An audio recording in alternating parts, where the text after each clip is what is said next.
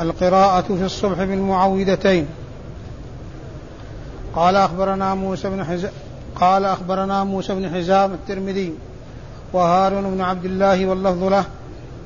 قال حدثنا أبو أسامة قال أخبرني سفيان عن معاوية بن صالح عن عبد الرحمن بن جبير بن نفير عن أبيه عن عقبة بن عامر أنه سأل النبي صلى الله عليه وسلم عن المعوذتين. قال قال عقبة فأمنا بهما رسول الله صلى الله عليه وسلم في صلاة الفجر. بسم الله الرحمن الرحيم. الحمد لله رب العالمين.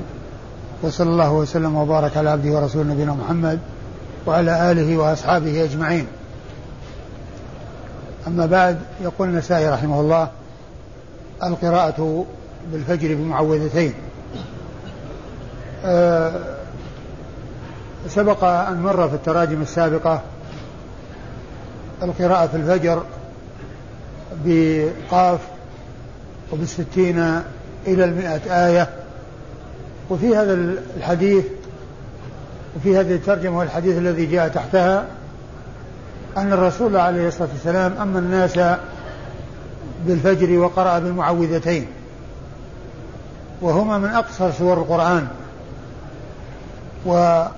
وهذا يدل على آه أن ذلك سائغ يعني أنه يقرأ أحيانا في السور القصار كما فعل رسول الله صلى الله عليه وسلم في هذا الحديث الذي جاء عن عقبة بن عامر الجهني رضي الله عنه. وذلك يدل على أنه سائغ. ولكن الأصل والغالب على صلاة الفجر أنها تطول فيها القراءة والغالب على هديه عليه الصلاة والسلام أنه كان يطيل القراءة وكان يقرأ بالستين إلى المئة لكن فعله هنا يدل على الجواز يدل على أن ذلك جائز يعني القراءة بقصار السور مثل قل أعوذ برب الفلق وقل أعوذ برب الناس في صلاة الصبح. كما دل عليه هذا الحديث الذي جاء عن جاء عن عن عقبة بن عامر الجهني رضي الله تعالى عنه. وأما إسناد الحديث فيقول سيخبرنا موسى موسى بن حزام بن حزام الترمذي موسى بن حزام الترمذي آآ آه، آآ آه، ثقة خرج له البخاري والترمذي والنسائي البخاري والترمذي والنسائي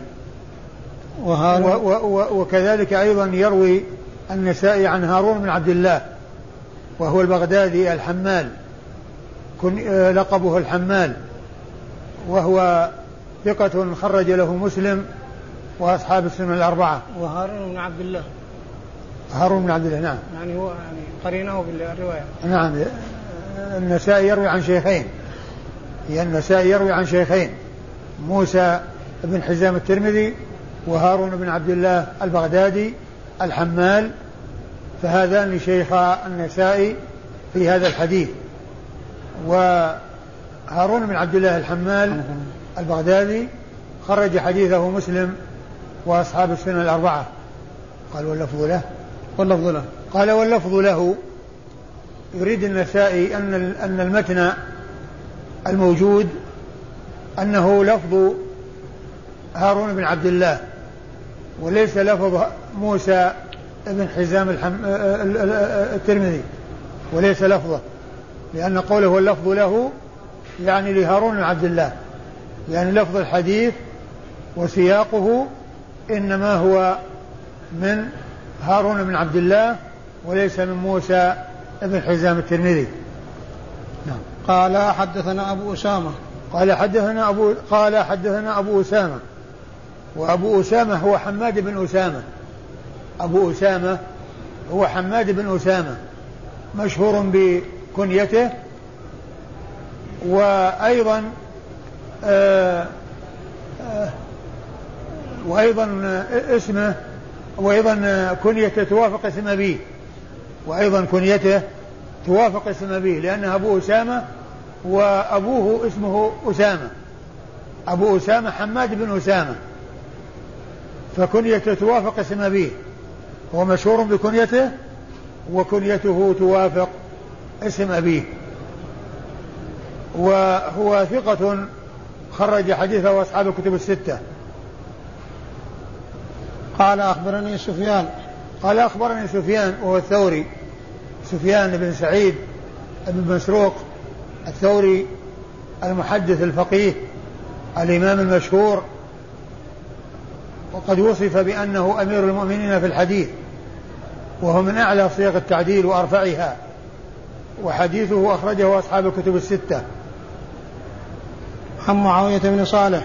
عن معاوية بن صالح ابن حدير الحمصي وهو صدوق له أوهام خرج حديثه البخاري في جزء القراءة ومسلم وأصحاب السنن الأربعة. البخاري في جزء القراءة ومسلم وأصحاب السنن الأربعة. عن عن عبد الرحمن بن بن جبير بن نفير. عن عبد الرحمن بن جبير بن نفير. وهو ثقة خرج حديثه البخاري في الأدب المفرد ومسلم وأصحاب السنن الأربعة. يروي عن أبيه جبير بن نفير. وهو ثقة جليل خرج حديثه أيضا البخاري في الأدب المفرد ومسلم وأصحاب السنن الأربعة. الذين خرجوا لجبير بن نفير هم الذين خرجوا لابنه عبد الرحمن بن جبير. عن عقبة بن عامر. عن عقبة بن عامر الجهني صاحب رسول الله صلى الله عليه وسلم وهو صحابي مشهور وحديثه أخرجه أصحاب الكتب الستة. باب الفضل في قراءة المعوذتين. قال أخبرنا قتيبة قال حدثنا الليث عن يزيد بن عن يزيد بن أبي حبيب عن أبي عمران أسلم عن عقبة بن عامر رضي الله عنه أنه قال اتبعت رسول الله صلى الله عليه وسلم وهو راكب فوضعت يدي على قدمه فقلت أقرئني يا رسول الله سورة هود وسورة يوسف؟ فقال لن تقرأ شيئا أبلغ عند الله من قل أعوذ برب الفلق. وقل أعوذ برب الناس. ثم ورد النسائي هذه الترجمة وهي فضل المعوذتين. قل أعوذ برب الفلق وقل أعوذ برب الناس. ورد حديث عقبة بن عامر الجهني رضي الله عنه الذي يقول اتبعت رسول الله صلى الله عليه وسلم وهو راكب ووضعت يدي على قدمه وقلت يا رسول الله أقرئني سورة هود وسورة يوسف. فقال لن تقرأ بشيء أبلغ من عند الله من عند الله من قل أعوذ برب الفلق وقل أعوذ برب الناس. وقيل إن المراد من ذلك أبلغ في الاستعاذة أنه ليس هناك أبلغ في الاستعاذة مما بما اشتملت عليه هاتان السورتان من الاستعاذة بالله عز وجل. وهذا يدل على فضلهما أي فضل هاتين السورتين. وهما من أقصر سور القرآن ولكن ورد فيهما هذا الفضل وغيره. نعم. أخبرنا قتيبة. أخبرنا قتيبة. قتيبة بن سعيد بن جميل بن طريف البغلاني ثقة ثبت حديثه عند أصحاب الكتب الستة. عن الليث بن سعد المصري المحدث الفقيه. فقيه مصر ومحدثها وحديثه أخرجه أصحاب الكتب الستة. عن يزيد بن أبي حبيب وهو المصري وهو ثقة يرسل ثقة فقيه يرسل خرج حديثه أصحاب الكتب الستة أيضا. عن؟ عن أبي عمران أسلم. عن أبي عمران أسلم ابن يزيد التجيبي المصري. وقد خرج حديثه من؟ أبو داود والترمذي والنسائي. أبو داود والترمذي والنسائي. أسلم ابن يزيد التجيبي المصري. ثقة خرج حديثه أبو داود والترمذي والنسائي. عن, عن عقبة. عن عقبة. بن عامر. عن عقبة بن عامر الجهني رضي الله عنه وقد مر ذكره في الإسناد الذي قبل هذا. قال أخبرنا محمد بن قدامة. قال حدثنا جرير عن بيان عن قيس عن عقبة بن عامر رضي الله عنه أنه قال قال رسول الله صلى الله عليه وسلم آيات أنزلت علي الليلة لم ير مثلهن قط. قل أعوذ برب الفلق وقل أعوذ برب الناس. عن عقبة؟ أي عقبة بن عامر. ثم ورد الحديث عن عقبة بن عامر رضي الله عنه. يقول فيه أن النبي عليه النبي صلى الله عليه وسلم قال أنزل علي الليلة الليلة آيات لم يرى مثلهن لم يرى مثل مثلهن قل أعوذ برب الفلق قل أعوذ برب الناس. وهذا أيضا يدل على عظم شأن هاتين السورتين العظيمتين وبيان فضلهما. وقيل إنه لم يرى مثلهن في الاستعاذة مثل ما جاء في الذي قبل هذا. أبلغ في الاستعاذة لم يرى مثلهن في مثلهن في الاستعاذة. و آه والإسناد أخبرنا؟ محمد بن قدامة. أخبرنا محمد بن قدامة الحمصي والآن محمد بن قدامة بن أعين من خرج له؟ ها؟ إلا المصيصي نعم. المصيصي. محمد بن قدامة المصيصي ثقة خرج له؟ أبو داود والنسائي؟ فقط. خرج له أبو داود والنسائي. نعم. قال حدثنا جرير. حدثنا جرير بن عبد الحميد. وهو ثقة حديثه عند أصحاب الكتب الستة. عن بيان عن بيان بن بشر الأحمسي الكوفي وهو ثقة ثبت أخرج حديثه أصحاب الكتب الستة. عن قيس عن قيس بن أبي حازم البجلي وهو الكوفي وهو ثقة مخضرم أخرج حديثه أصحاب الكتب الستة. وهو الذي يقال عنه إنه لم يتفق لأحد أن يروي عن العشرة المبشرين بالجنة إلا قيس.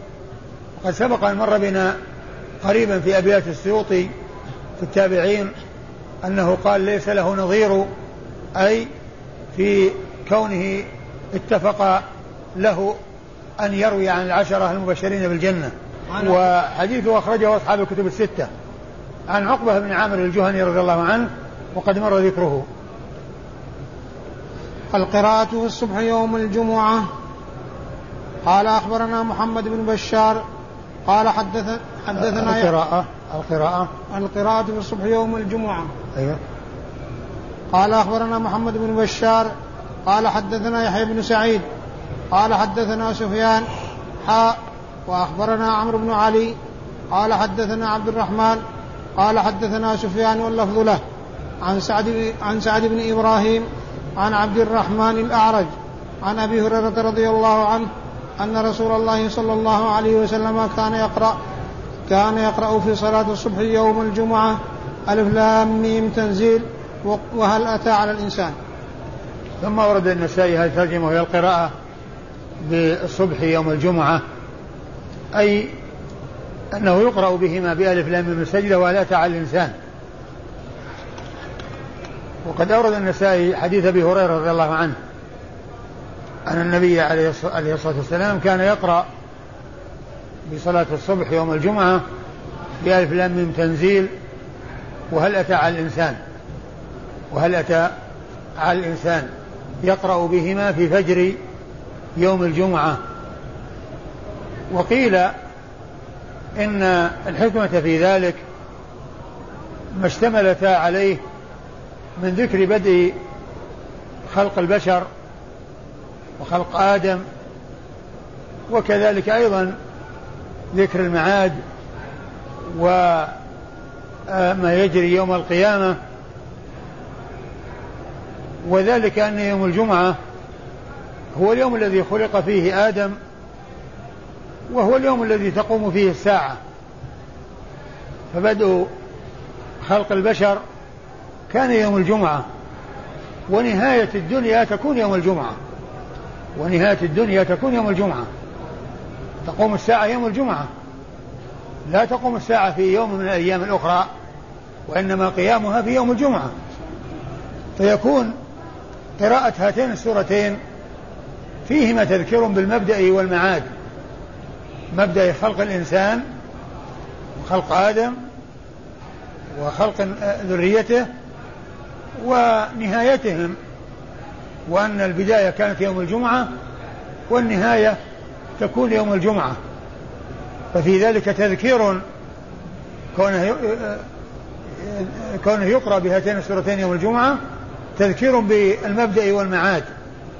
ومبدأ خلق الإنسان ونهاية هذه الحياة الدنيا حيث تقوم الساعة يوم الجمعة كما جاء ذلك عن رسول الله صلى الله عليه وسلم. ولعل هذا هو الحكمة في قراءة هاتين السورتين في ذلك اليوم الذي هو يوم الجمعة. وبعض العلماء يقول إن المداومة عليهما دائما لا تنبغي لأنه قد يظن أن ذلك لازم وواجب. فإذا حصلت المداومة عليهما كثيرا ولكن آه، يحصل الترك في بعض الأحيان حتى يعلم بأن ذلك ليس بلازم وأنه ليس بمتحتم فإن ذلك حسن كما قال ذلك بعض العلماء. وإسناد الحديث؟ أخبرنا محمد بن بشار. أخبرنا محمد بن بشار. محمد بن بشار هو الملقب بن دار البصري وهو ثقة أخرج حديثه أصحاب الكتب الستة. بل هو شيخ لأصحاب الكتب الستة. رووا عنه مباشرة وبدون واسطة. حدثنا يحيى بن سعيد. حدثنا يحيى بن سعيد هو القطان المحدث الناقد. أخرج حديثه أصحاب الكتب الستة. حدثنا سفيان. حدثنا سفيان وهو الثوري. قد مر ذكره قريبا. حاء وأخبرنا عمرو بن علي. حاء وأخبرنا عمرو بن علي. حاء هذه تحويل وتحول من إسناد إلى إسناد يؤتى بها ثم يؤتى بإسناد جديد وهي تشعر بالتحول من إسناد إلى إسناد. عمرو بن علي هو الفلاس وهو محدث ناقد وحديثه أخرجه أصحاب الكتب الستة. حديثه أخرجه أصحاب الكتب الستة. وكثيرا ما يأتي في التراجم وقال وثقه الفلاس أو ضعفه الفلاس والمراد به عمرو بن علي هذا. عمرو بن علي الفلاس. نعم. حدثنا عبد الرحمن. عبد الرحمن هو بن مهدي البصري المحدث الناقد وحديثه أخرجه أصحاب الكتب الستة. حدثنا سفيان. حدثنا سفيان وهو الثوري وهنا يحصل تلاقي الإسنادين. عند سفيان. واللفظ له يعني اللفظ لعبد الرحمن. لأن سفيان هو في الإسنادين. هو في الإسنادين. وهو ملتقاهما. لكن اللفظ لعبد الرحمن. عبد الرحمن بن مهدي. كيف يقول أقرب مذكور سفيان. واللفظ له. نعم لكن في سفيان قبله. الإسناد اللي, اللي قبله آخر سفيان. عن سعد بن عن سعد بن إبراهيم. عن سعد بن إبراهيم ابن عبد الرحمن بن عوف.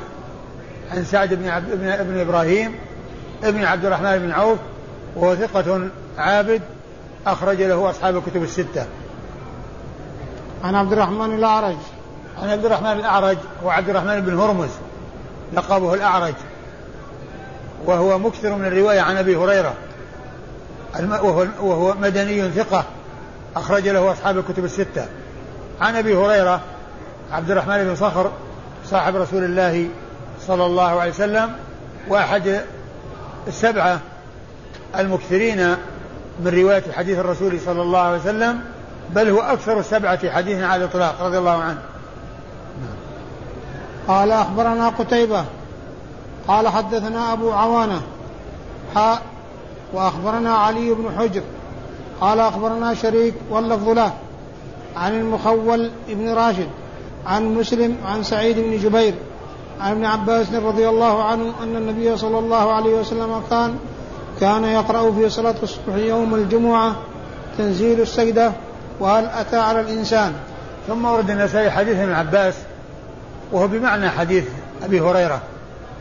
هو بمعناه ومؤداهما واحد وهما جميعا يدلان على أن النبي عليه الصلاة والسلام كان يقرأ بالصبح بصلاة الصبح يوم الجمعة بألف لام السجدة وهل أتى على الإنسان. وأما إسناد الحديث يقول النسائي أخبرنا قتيبة. أي نعم. وقد مر ذكره. قال حدثنا أبو عوانة. حدثنا أبو عوانة هو الوضاح ابن عبد الله اليشكري. الوضاح بن عبد الله اليشكري وهو ثقة حديثه عند أصحاب الكتب الستة. حاء وأخبرنا علي بن حجر. حاء وأخبرنا علي بن حجر في تحويل وانتقال إلى إسناد جديد. علي بن حجر بن إياس السعدي المروزي وهو ثقة حافظ خرجه حديث البخاري ومسلم والترمذي والنسائي. البخاري ومسلم والترمذي والنسائي. أخبرنا شريك. أخبرنا شريك بن عبد الله النخعي القاضي الكوفي. وهو صدوق يخطئ كثيرا وحديثه أخرجه البخاري تعليقا ومسلم وأصحاب السنن الأربعة. واللفظ له. واللفظ له يعني لشريك. نعم. عن المخول بن راشد. عن المخول بن راشد وهو ثقة خرج حديثه أصحاب الكتب الستة. عن مسلم. عن مسلم بن عمران البطين. مسلم هو ابن عمران البطين وهو ثقة حديثه أخرجه أصحاب الكتب الستة. عن سعيد بن جبير. عن سعيد بن جبير وهو محدث فقيه وحديثه أخرجه أصحاب الكتب الستة. عن ابن عباس رضي الله عنه عن ابن عباس عبد الله بن عباس بن عبد المطلب ابن عم رسول الله صلى الله عليه وسلم وأحد العباد الأربعة في الصحابة وأحد السبعة المكثرين من رواية حديث الرسول صلى الله عليه وسلم. باب سجود القرآن. باب سجود القرآن. السجود في صاد. قال أخبرني إبراهيم بن الحسن المقسمي. قال حدثنا حجاج بن محمد عن عمرو بن ذر عن أبيه عن سعيد بن جبير عمر, عمر بن ذر. عن عمرو بن عمر عمر, عمر عن عمر بن ذر عن أبيه عن سعيد بن جبير عن ابن عباس رضي الله عنهما أن النبي صلى الله عليه وسلم سجد في صاد وقال سجدها داود توبة ونسجدها شكرا. ثم ورد النسائي سجود باب سجود القرآن. سجود التلاوة عند قراءة القرآن. ثم أورد الأبواب أورد التراجم المتعلقة ببعض السور التي اشتملت على سجدة من السجدات سجدات التلاوة. وسجود التلاوة في القرآن خمس عشرة سجدة. ليس أجمع العلماء على أنه ليس هناك أكثر من خمسة عشر سجدة يعني هي الحد الأقصى. وليس وراءها شيء من السجدات. أجمعوا على أنه ليس في القرآن أكثر من خمس عشرة سجدة وهذه الخمس عشرة سجدة عشر متفق عليها. أجمع على السجود فيها. وخمس مختلف فيها. والصحيح ثبوت السجود فيها كلها. فتكون الخمس عشرة سجدة في القرآن التي آه، ليس وراءها شيء ثابتة عشر منها متفق عليها وخمس منها مختلف فيها والصحيح ثبوت السجود فيها. والصحيح ثبوت السجود في هذه الخمس. وهذه السجدات التي اختلف فيها هي سجدات المفصل الثلاث اللي هي النجم وإذا السماء انشقت وإقرأ وسجدة السجدة الثانية من الحج وسجدة الصاد. هذه خمس مختلف فيها والعشر الباقية متفق عليها. العشر الباقية متفق عليها التي هي في الأعراف ثم الرعد ثم النحل ثم ال ال الإسراء ثم مريم ثم آه ثم الحج الأولى اللي هي سجدة الأولى لأن الثانية مختلف فيها ثم إسلام تنزيل السجدة وش بعدها؟ تنزيل السجدة بعد بعد الحج النحل ها؟ النمل نعم والنمل وبعد ذلك سجدة. حاميم السجدة ألف لام السجدة. لا. ثم ونعم والفرقان. وبع و... ثم بعد ذلك ال... ال... حاميم السجدة. فصلت. هذه عشر متفق عليها وخمس مختلف فيها. هي الثانية من الحج وسجد الصاد والثلاث في المفصل التي هي النجم وإذا السماء انشقت واقرأ. هذه مختلف فيها والصحيح ثبوتها ثبوتها. فتكون خمس عشرة سجدة في القرآن كلها ثابتة لكن عشرا مجمعا عليها وخمسا مختلف فيها والمختلف فيها ثابتة. ثم ثم أورد النسائي ترجمة وهي السجود في صاد. وأورد تحتها حديث ابن عباس. حديث ابن عباس. نعم. حديث ابن عباس. أن النبي صلى الله عليه وسلم سجد في آه إيش اللفظ؟ سجد في صاد. سجد في صاد. وقال سجدها داود توبة. نعم. نسجدها شكرا. عن ابن عباس أن النبي عليه الصلاة والسلام سجد في صاد وقال سجدها داود توبة ونسجدها شكرا. سجدها داود توبة ونسجدها شكرا. والحديث يدل على سجود الرسول عليه الصلاة والسلام بها فيدل على أن السجود بها ثابت عن رسول الله عليه الصلاة والسلام وأن السنة أن يسجد عند تلاوة آه، عند تلاوة سورة صاد والمرور بالسجدة لأن ذلك ثابت عن رسول الله صلى الله عليه وسلم بهذا الحديث. أخبرني إبراهيم بن الحسن. أخبرني إبراهيم الحسن المقسمي المقسمي وهو آه ثقة خرج له. ثقة ولا صدوق؟ ثقة. ثقة ولا صدوق؟ ثقة خرج له أبو داود والنسائي. أبو داود والنسائي. عن؟ قال حدثنا حجاج بن محمد. قال حدثنا حجاج بن محمد المصيصي وهو ثقة حديثه عند أصحاب الكتب الستة. عن عمر بن ذر عن عمر بن ذر بن عبد الله المرهبي. محمد نعم. محمد إيش؟ ها؟ عن عمر بن ذر. عمر بن ذر. عمر بن ذر بن عبد الله المرهبي. وهو آه ثقة خرج له. نعم البخاري. البخاري ومسلم وأبو داود والترمذي والنسائي وابن ماجه في التفسير. يعني خرج الست الخمسة وأما أن أبن ماجه فلم يخرج له في السنن وإنما خرج له في التفسير. ها؟ ما هو موجود البخاري؟ البخاري وأبو داود نعم مسلم ما خرج له. البخاري وأبو داود والترمذي والنسائي وابن ماجه في التفسير. أيوة عن ذر ابن عبد الله. وهو آه خرج الجماعة. وهو ثقة خرج له أصحاب الكتب الستة. عن عن سعيد بن جبير. عن سعيد بن جبير عن ابن عباس.